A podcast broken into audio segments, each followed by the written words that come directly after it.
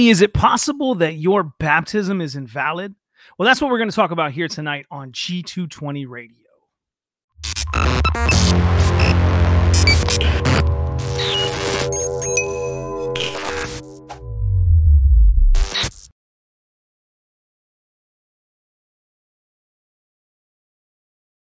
Hey, this is Ricky Gantz with Mike Miller. This is G220 Radio, a program where we talk about real conversations or real, we have real discussions with real people of a spiritual nature.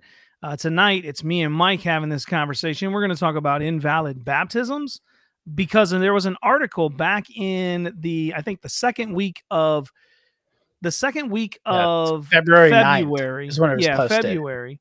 There was a news article that came out, and then there was a there was a news report that came out, and then there was an article that came out um, speaking about this priest who had been performing baptisms wrong, and so now all these baptisms were invalid. Mike, tell us about this story.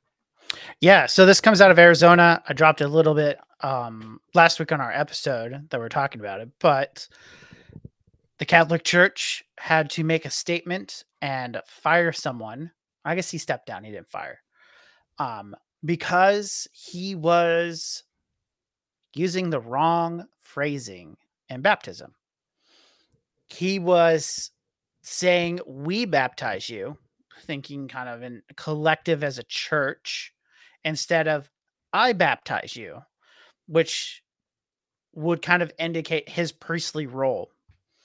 And so for two for 20 years he's been saying the wrong phrasing and that made it where all these people's thousands of people's baptisms were are no longer or aren't valid. That they are in in a sense they have not been baptized. And so this is obviously a big deal and you know we'll talk about a little bit later and maybe coming up here probably sh- sooner rather than later kind of the kind of the importance in the catholic church of baptism she would kind of understand why this is a big deal. And kind of throughout the newsweek article they you know there's this idea that you have to administer it in a certain way that jesus tells us to say as they would say to um say this you have to say the certain words and do the certain actions for it to be valid. Mhm. and so obviously this turned every like everyone up in arms. Some people have been already baptized rebaptized as they say um to to make them valid and Well, that's really it's a big Yeah. deal for a It a Roman deal. Catholic. Well, we're not Roman Catholics here, and we don't promote Roman Catholicism. We're going to talk about that here uh, in the program.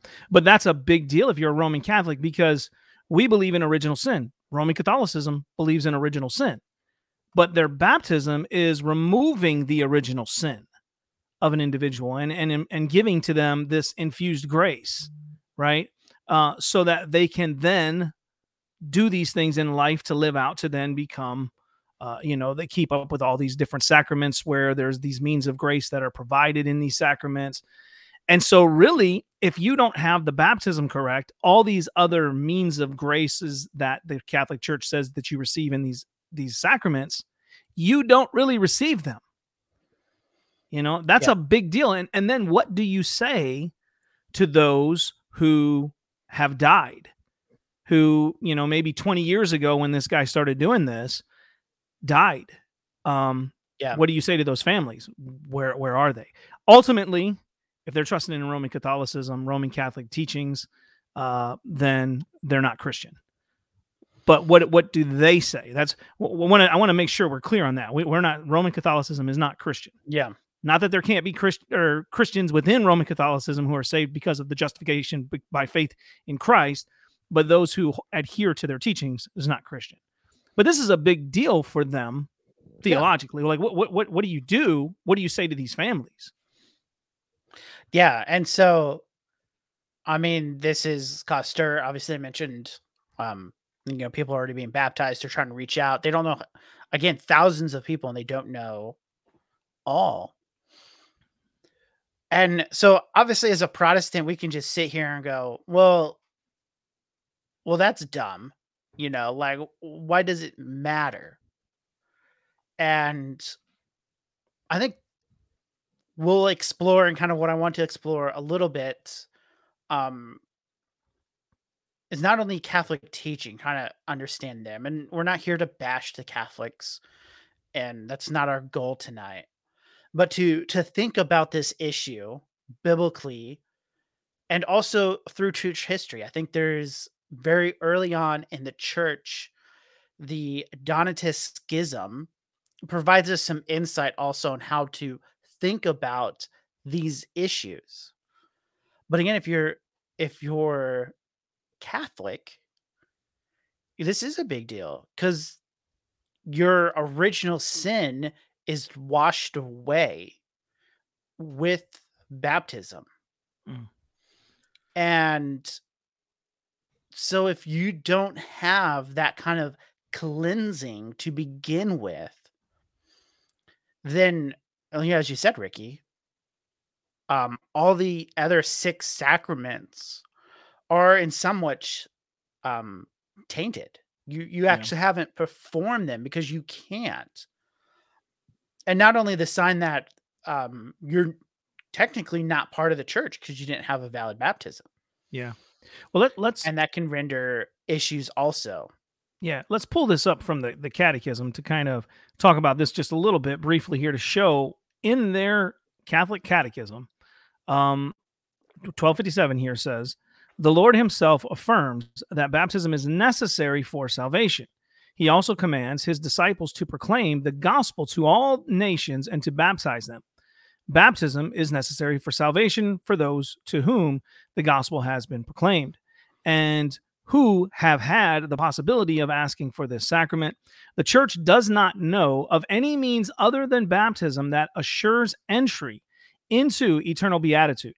This is why she takes care not to neglect the mission she has received from the Lord to see that all who can be baptized are reborn of water and the Spirit. God has bound salvation to the sacrament of baptism, but he himself is not bound by his sacraments, which I mean, we can really kind of parse that a little bit. I, I find it a little confusing in what they're saying because I don't think God, God is, God is not going to do things uh, uh, outside of His nature. So He's not going to say, "Here, this is how it has to be," and then, but He can do something differently. You know what I mean? Yeah, but I think to kind of get to the kind of the main point which I think brings that brings that out there in it is that baptism is necessary for salvation. Yeah. Now we can quibble about whether baptism is necessary for salvation. Obviously, we hold here at G220 that baptism is kind of the first step of obedience in connection with repentance and the gospel proclamation that it provides by dying to yourself in sin and being raised again in new life, being washed by the the waters of baptism in that sense. There's kind of that symbolism of being cleansed by the Spirit. Yeah. It's a deed But- of faith, but it's not faith. Yeah. Yeah. It's not in one sense not required for Yeah. salvation. Obviously, the thief on the cross is kind of the ultimate litmus test on what is has to be known to be get into heaven and what has to be done. Um essentially faith and repentance that we see. But God has ordained baptism as kind of the entrance right into the church and we don't neglect that as Protestants or as Reformed Baptist in our case, but that's important. That how we would say is that you'd have to have faith to receive it. And so, obviously, this is a big shakeup within the Catholic Church. This has ramifications. But the question is are they right? Like, is this the difference between we and I? Is that a difference that neglects the act. And I mean, we hold to um a church eclo- eclo- ah, Ecclesiology. ecclesiology, I'll get the word Mhm. right. Um that promotes that God has told us how we are to worship. Right. And now, so the question is, how far does that go? Obviously, Catholic Church has made the stand. This is doctrinal that if you say we and not I, you have changed the the rite. You have changed baptism, and now it's an invalid baptism. But is that correct? Is that how we should see kind of this going? And where do the words I baptize you or you or we baptize you, where do these come from? And are they, in one sense, the way we're supposed to do it? Well, I think even apart from Roman Catholicism, you do see this with oneness Pentecostals, the apostolic, or maybe even the Church of Christ, who believes in a, a mm. baptism that is necessary for salvation. The apostolics would say you have to baptize with this phrase in the name of Jesus, not in the name of the Father, the Son, and of the Holy Spirit, right? But in the name of Jesus. And they'd say that if you don't do it like that, then it's invalid. It's not a, a proper baptism. We would say that they're baptizing that way in the in the name of Jesus as being this one God in one that Jesus is the Father, Jesus is the Son, or the Son and the Spirit, that that would be an invalid baptism. Just like we would say that to all Roman Catholics that their baptism is invalid um, because it doesn't remove original sin and it doesn't bring them into the grace of God but we're getting down to you know like what we're saying here is this does matter we Mhm. believe as you said that there is a role in which the church is given. and i think sometimes growing up in an independent fundamentalist baptist church not to knock them either but to just say that sometimes we take a or we are growing up or around an environment where there's not a lot of emphasis on the ecclesiology of the church but it is important. God lays it out. There is structure there. I don't Mhm. think anyone, I think we've talked about this when we were dealing with the 1689 on baptism. Not anyone should just be up there baptizing people. Not anyone should just be administering the the the the communion, the Lord's Supper. You shouldn't be doing it o- online, you know what I mean? So like these are things that are important and we look at those and we v- value those things as important because God's word has given those to the church. And so we we try to adhere those to the best of our ability to the scriptures. Yeah. And I think this is important when we kind of considered now in church history. So, as I kind of mentioned it, you have kind of this Donatist controversy, Donatist um, chasm, not chasm, the Do- uh, Donatist controversy happens late 300s, early 400s. It has ramifications that even Augustine is addressing at some point in parts of his um, works. And what this is, it's named after a guy. I forgot his name, but it's closely related to Donatist. Um, it might have been like Donastitus or something like that. I should have remembered it, but I don't. And kind of what happens even before he's involved is you have persecution within the Roman Empire. And Christians are turning in like heretical heretical books saying that they're scripture. People are turning in scripture to be destroyed. People are worshiping the deity. And so now you have this question is what do we do with these people? They're called traitors. They've kind of went against the church. And in Carthage, so in North Africa, this comes ahead that the bishop of Carthage there dies. And so now there's in one sense rival bishops, one that would be within kind of the Catholic tradition, small c Catholic, and then your kind of Donatist group. Now the the Donatist group, the one who are, are causing kind of the raising up these issues, they elect their bishop. He dies shortly around the time he's picked, and so they picked this other guy, which is where the controversy comes through. Um, the Donatist name comes from. And so the question really centered on whether the bishop, um, who is with kind of the Catholic tradition, is his um, baptisms he's performed, is every other rites he's performed valid because the person who consecrated him was a traitor. He gave in into the persecution to save himself. He um so he's done something to in their eyes made them not made him not holy and invalidating his position. Therefore anyone he's consecrated is now has an invalid position. So the donatists are really worried about the holiness of the church which we should be concerned about.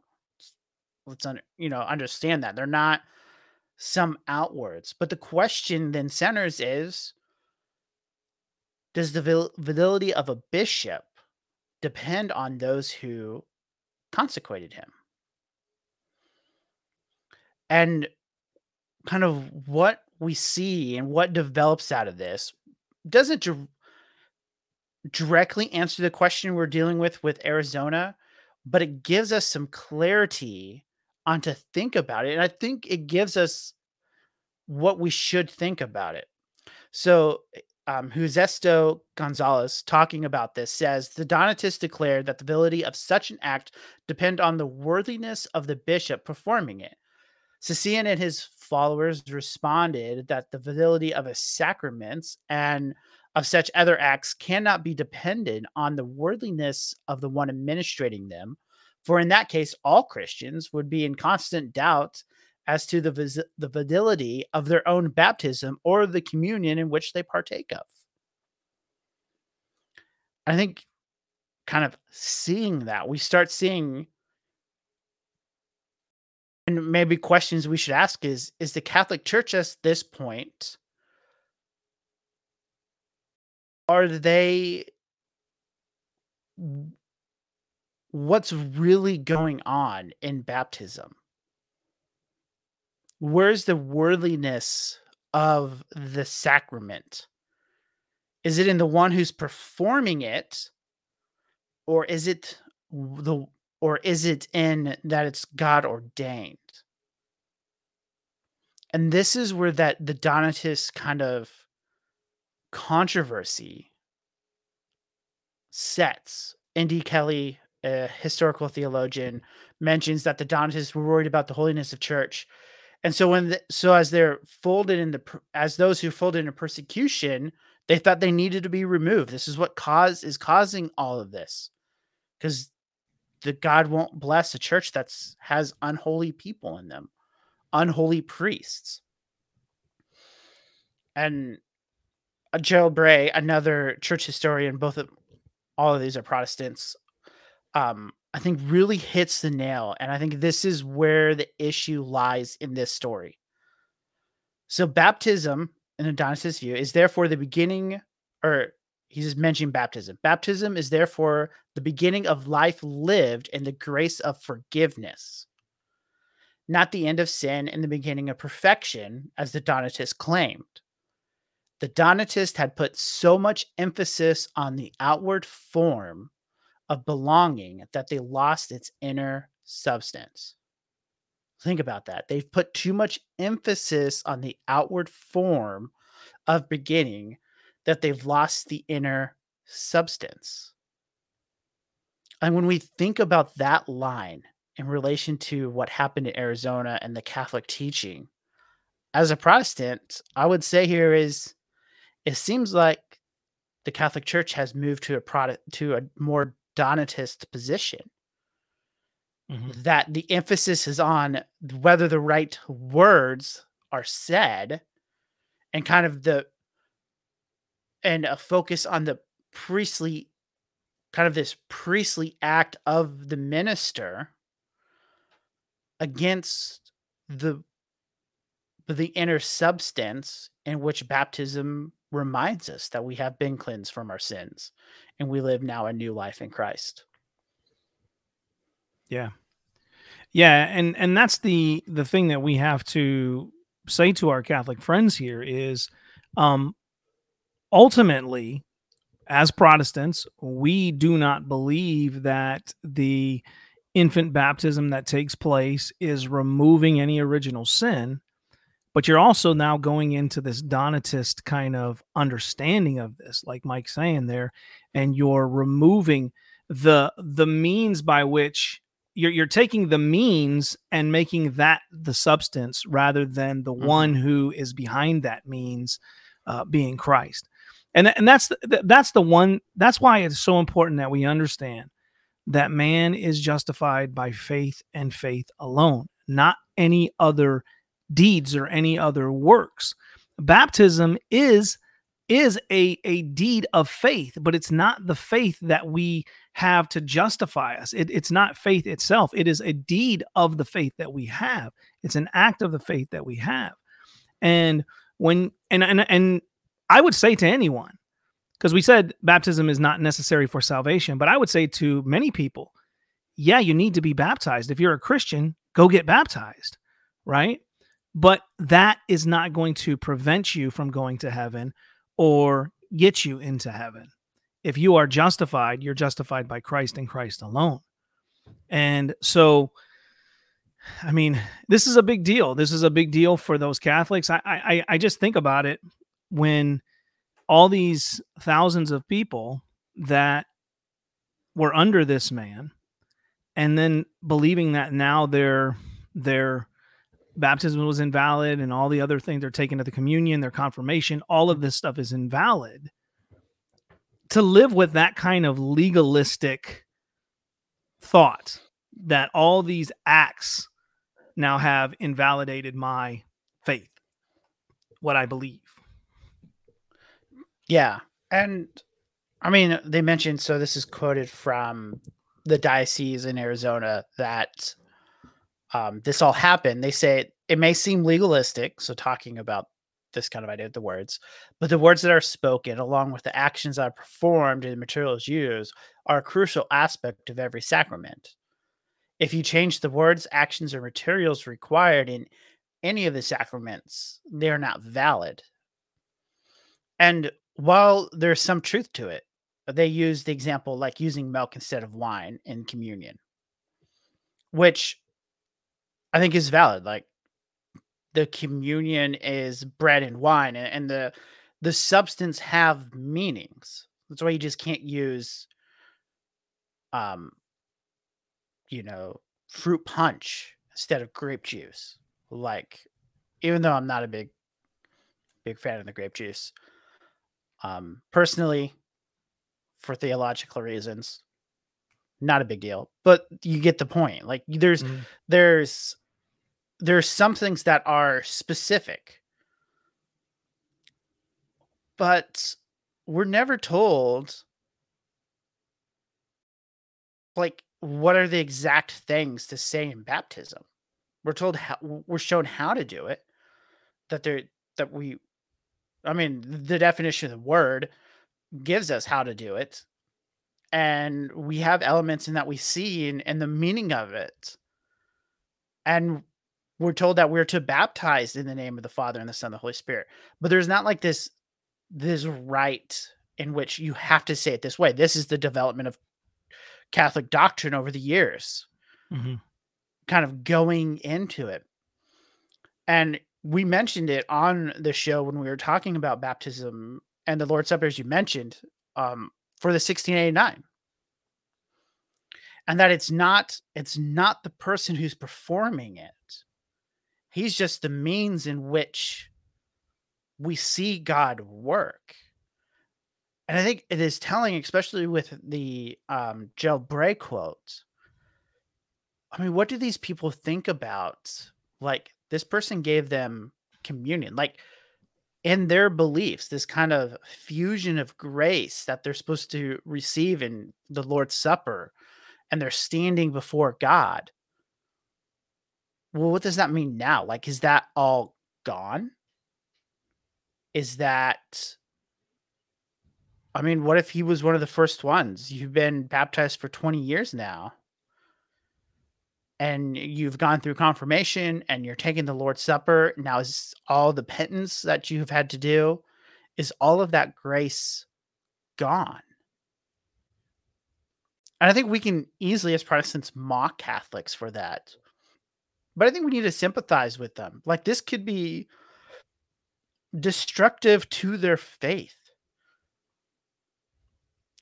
Now, obviously, their faith is wrong, and we should. Well, see, that's where I, I would even I would yeah. say I would say that my prayer would be that it would be destructive to their faith in the sense that it would cause them to really look to the Yeah. truth that's found in the word and come to the true gospel and the true faith in which they place in Christ who would be the object of that faith for salvation. And then they would be baptized in a valid way because it would be not for removal of original sin that would be gone because of the justification in Christ, but have now this obedience to, to Christ, not earning any merit, not earning any any um, favor before God in that, but it is a means of grace in which we we receive within the church. Yeah, and I think this is also important for us as Protestants.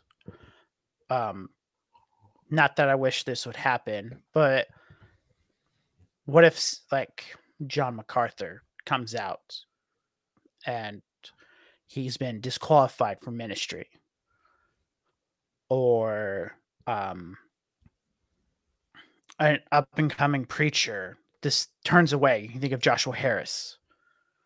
Well, who who was the uh, uh, Art Azurdia? Was a very really solid guy. Yeah, and I'm sure he performed performed many baptisms during his time as Yeah. the lead pastor where he was.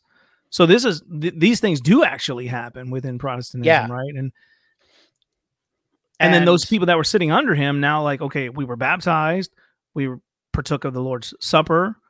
You know, maybe he was even the one that met with us in counseling as we was he was leading us to the Lord. You know, and Yeah. so now what? So, and I think this plays into it. So, this is not just a like Catholic issue, a Roman Catholic issue. We even have to think about it in our in Protestantism. Although we're a little bit more free, kind of from some of the theological tangles of their development of um, the priest and and their kind of alter Christus roles that they play throughout the mass and as you get to the pope. But we have to deal with people who have been disgraced or have fallen away. And i think this also then applies. It helps us to think about those. That my baptism i'll just use my example.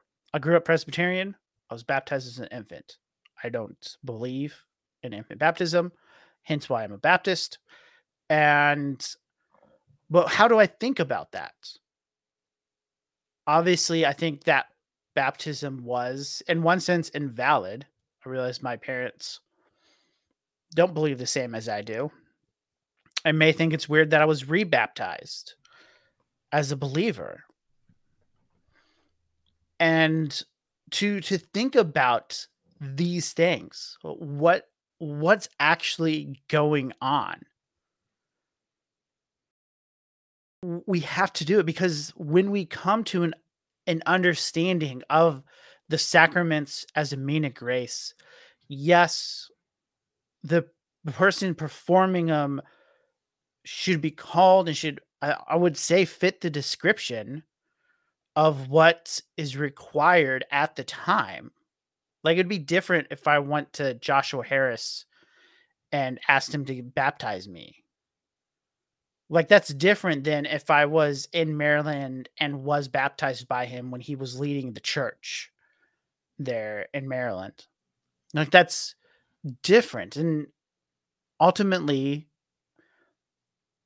where do we put the trust? Is it in the kind of strict rite assessment of it, or are we putting in the trust in the one who called us to do it?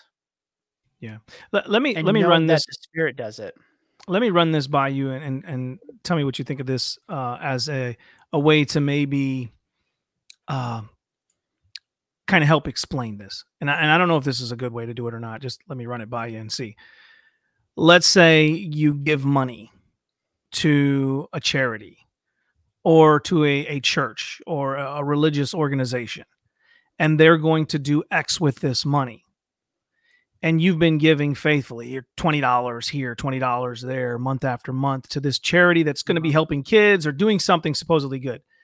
And then you find out three years down the road that this money was pocketing or this this organization was pocketing this money or this individual was scheming this money and taking this money and building a lifestyle one that he could you know uh, live off of right? Mhm. does that invalidate then that individual's good faith in giving towards something that they feel is a blessing to try to bless someone else? You know like to help some children or whatever the, the cause may be they still gave the lord still knew the heart behind the giving even mm-hmm. though the one who was receiving the money and then abusing it was not putting it where these people in good faith thought that's where it was going is that kind of Yeah.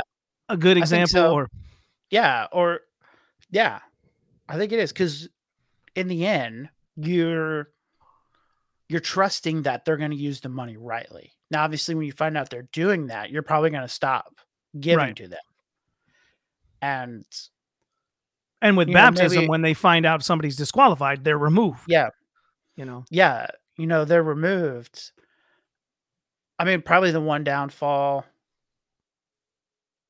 You know, obviously analogies break down, and just to, Right. to let it, you know, you probably should have investigated this, whatever it may be. Right. Whatever. Judas to, had kept his hand in the the money bag. You know, like it's this isn't nothing new within the Christian church, and um, but I, I do think there is that you're making what you you're you're doing what you were called to do faithfully.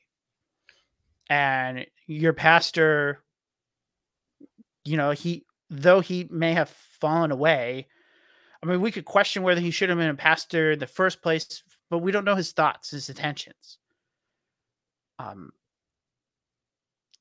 but i think that's what what drives us to go that these are more than just outward actions. I mean, kind of Yeah. how that is. That the baptism is a spiritual act and a public de- and a public declaration of what you believe. Mhm. And whether the person that administrated it fell or didn't fall shouldn't really have a bearing on thinking about it because you're making the public proclamation that you have died to sin and you have raised again with Christ. And that this Holy Spirit has sealed you for the kingdom as the down payment, or He is the down payment for it. And I think as as Protestants, this could shipwreck our faith if we don't have a proper view of the sacraments. Now, the Catholic Church would kind of be the pendulum swing to the other side, in which they're so regimented on kind of the traditional buildup of how sacraments should be that it becomes legalistic. But I don't, they're not kind of different in substance. Because again, it's the faith in the person or the ritual, the outside, instead of having that, the faith in God. That the minister is just a tool in God's hand to do what God has called the church to do. And that's all the minister is. Yeah. Yeah, and, and that that's what we want to kind of try to think through here tonight because again, I, I think that well, when you think of Roman Catholicism, you talked about legalism and and the way in which they structure their their liturgy and how they structure these, uh, how they say it. Right? They're they're making this big deal over. Did he say I baptize you, or did he say we baptize you in the name of the Father, Son, and Holy Mhm. Spirit? And so, by doing that, you're not going to find that necessarily in the majority of Protestant churches because if you looked from week to week at all the different Protestant churches that are biblical churches, I'm, I'm not talking about the the ones that are way far left, far off into left field there, but biblical churches. The pastors are going to get up there and they're not going to say everything exactly the same as they're, you know, um, standing over a baptism, as they're performing a baptism or performing the Lord's Supper. And yet they're not going to be in, we're not going to say that such and such Baptist church down the street or such and such non denominational church over here is invalid in their baptisms because everybody has to come into my Baptist church or my church, wherever I, I worship, to get actually really baptized. Because then you become like those, well, like Rome, you become like Rome, and then you become like some of those other uh, cults out there that say we are the one true church and it only can happen from us and not others. So you're going to have some differences. But again, it comes back to it's the substance of it, right? It's not the one performing it. It's the one in which we are showing this demonstration of our faith to, and that's Christ. Yeah. And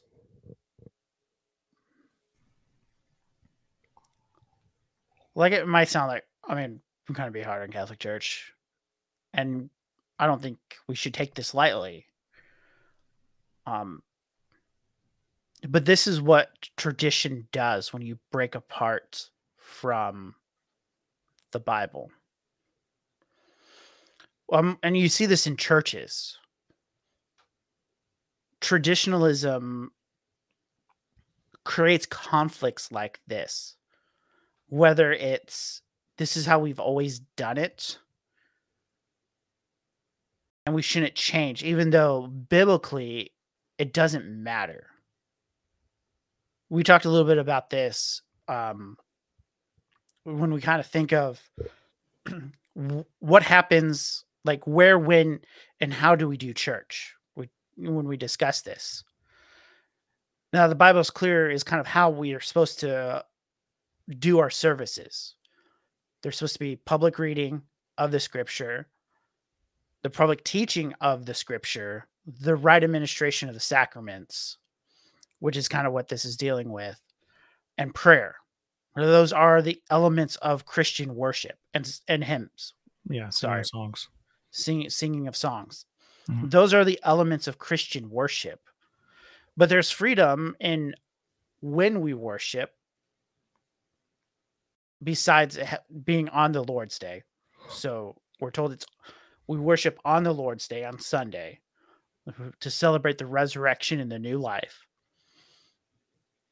new creation. But outside, it doesn't say what time on on the Lord's day to worship. It doesn't say where you're supposed to worship. Although there is a gathering, you're you're called to come together to worship. You just can't worship on your boat in the middle of a lake fishing. It's not valid Christian worship. We come together. So there's there's elements that are there, but it's not as strictly defined. There's areas of Liberty, freedom. liberty yeah, to freedom. make yeah, and but yet still structure, but still Yeah. structure. it's still structured. There's things that are required. And what I think with the Catholic Church, and this is what the, I mean, the Protestant Reformation went against this also,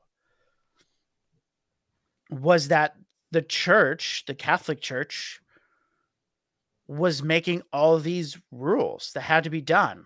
The Mass had to be done in Latin because that's the holy language. You know, so the people didn't understand and so these these traditions that keep and build and even in this today. They're very rigid. It is it is legalism. Let's just put that out there, at least and how this is. But I think we can take this lesson not only in thinking about that and the issue, what what makes baptism valid and invalid or the Lord's Supper valid and invalid, but that there are liberties within the structure to have it.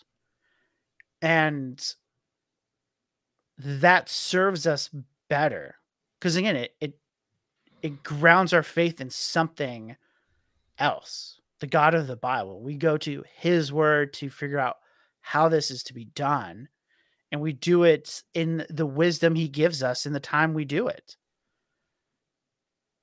And so in China, where they worship underground quietly, that's the wisdom God has given to them so they can continue to worship and come together. And in America, that's different. We can have the big buildings and the beautiful steeples and stained glass and and whatever that may be, and worship in together openly with our sound systems turned to the max, trying to Mhm. break the stained glass windows. You know, this is just how you know we can we can do it. This mini concert. Okay, it'll be in little That's a joke. there That's a little joke. but um you know there there there's that freedom there and yet we can still worship and obviously the catholic church is trying to keep it in somewhat a standard obviously they think they are the universal church they're not but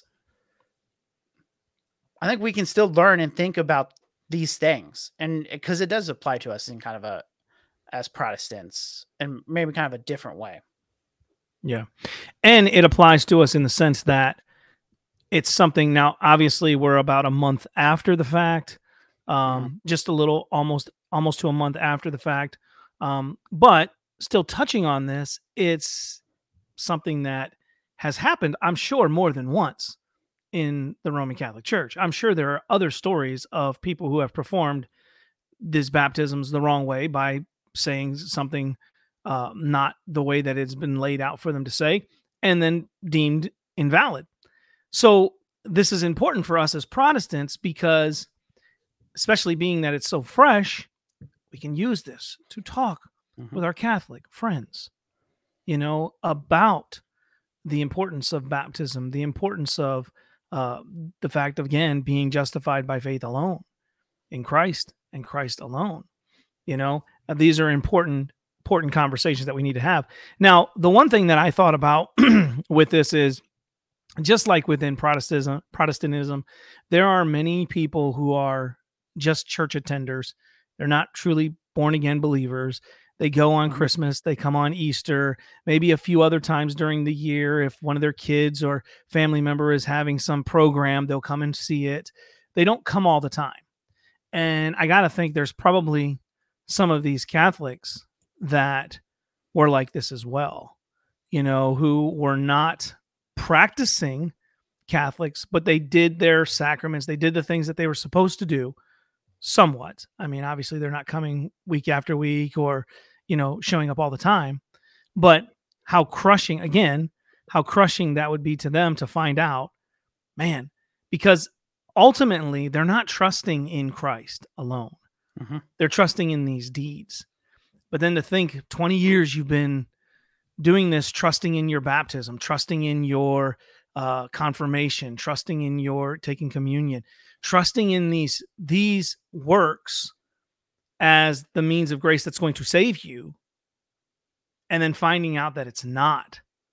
How crushing that would be. Again, the importance of understanding what it is that justifies us, who it is that justifies us. And this is good a great way to have conversations with these individuals because they need to mm-hmm. hear the truth. Yeah. And I just think about, you know, we have the Donatist controversy, but even think about the beginning chapters of First Samuel. And Samuel's mother, Elizabeth, is is wanting a child. She goes and prays, but you you read the stories about the priest. They're cheating God out of the fattest portions. And you see kind of the spiritual corruption of the sons or and even the father like the spiritual unawareness. He thinks elizabeth is drunk. Eli does. Mhm. when she was sobbing crying her heart out to the lord. And, and there's there's a sense in which i read this i see it this kind of they're doing the actions but they're not spiritually attuned. They they've lost kind of the meaning of it. Now they're the in one sense maybe the, it's not a good analogy because the catholic church isn't i mean they are they are robbing god of the choice meats by by placing kind of that worship or the veneration or whatever you want to call it the focus on what's being done instead of the one who is there. And even in the temple the sacrifices and everything that happened pointed to something bigger something better trying to access kind of that holy of holies trusting that god was going to be faithful to the promises that he was given. There's a reason why the reformation matters still to this day. The recovery of the gospels the in, a sense the rise of samuel and to, to to turn the people back.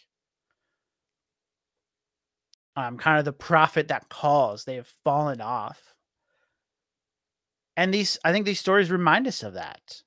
The catholic church even before vatican ii vatican ii didn't help has gone astray.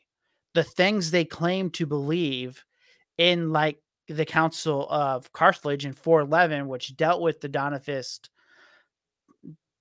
controversy they've gone back to. They would hold that they agree with augustine and yet they have gone they have pledged themselves with pelagius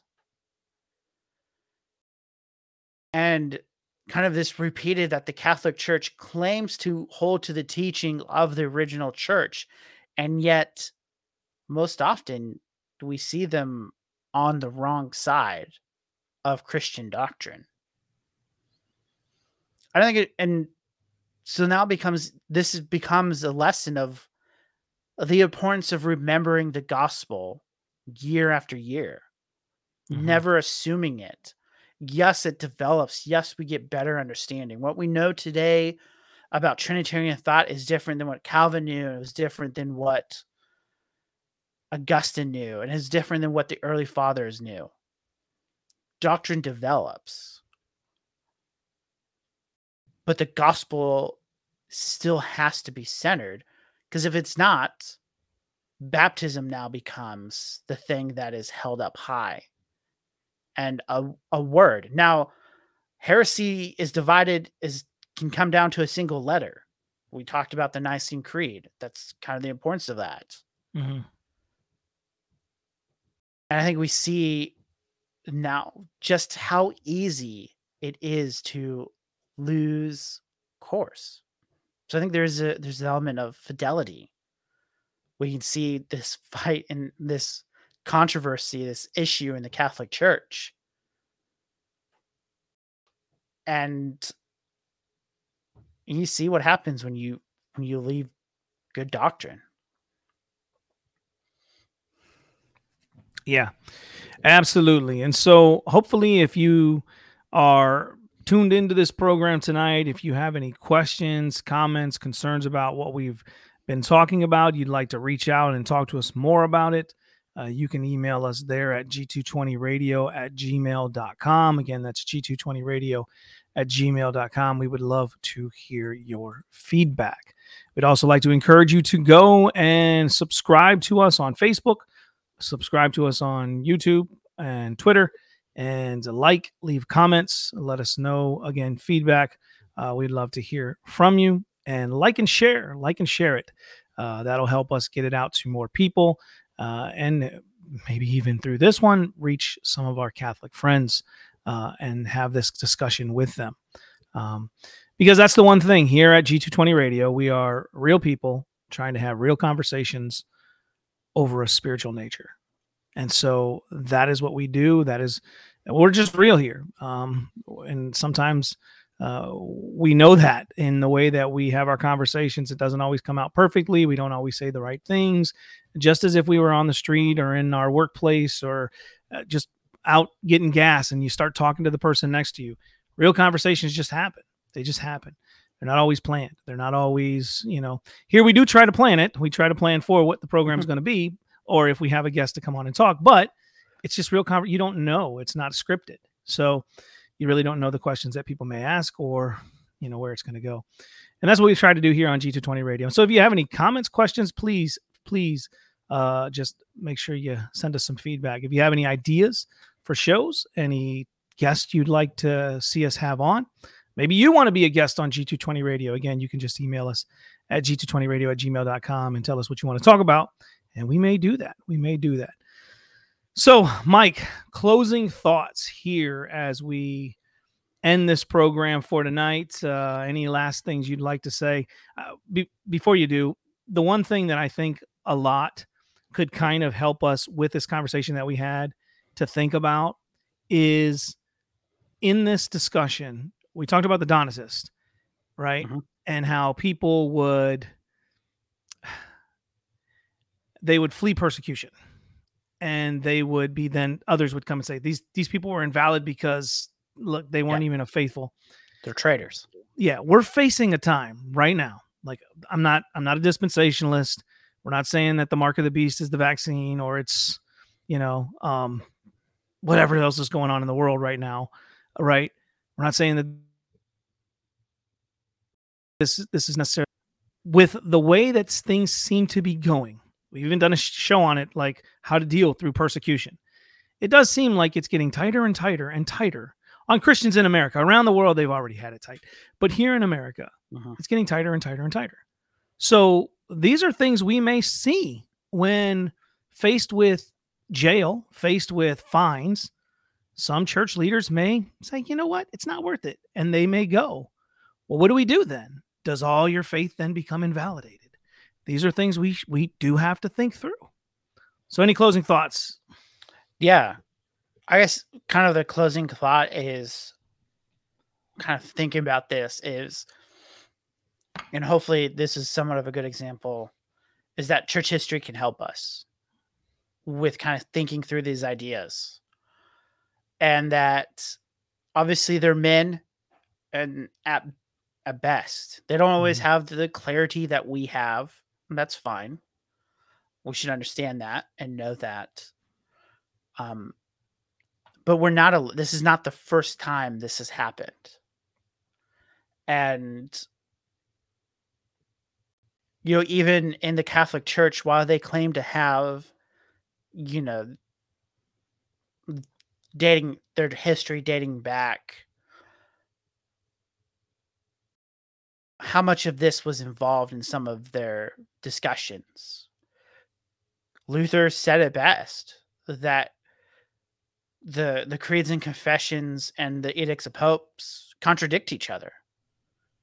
And, and it's some it is true. But going back and to think about what's going on even in, in persecution, as you mentioned, this this debate arises out of persecution arises after persecution. Um, Constantine is on the throne at this time, so you have someone who claims to be a Christian, put it that way. And now this issue comes up. So I think in studying early church history, we see what persecution does. But are we going to be the ones and that trust the promise that we're faithful because he is and he will give us what to say in the times that we need to say them. And we can stand like polycarp and said for these 80 years he has done me no harm. Who else would i turn to? I mean that's the hope. But we need those stories to encourage us and we need to study church history because this isn't new. The church has been afflicted before. It was afflicted very early on in Jerusalem with Saul. And so thinking about these ideas ahead of time will help us. Ultimately, we don't know what we do when these times come, but we can start praying and thinking and ask for the Lord's wisdom for it, just as they did during the, during the late third century or late 300s, early 400s. And that has been uh, G220 Radio's program for tonight. And so until we go home.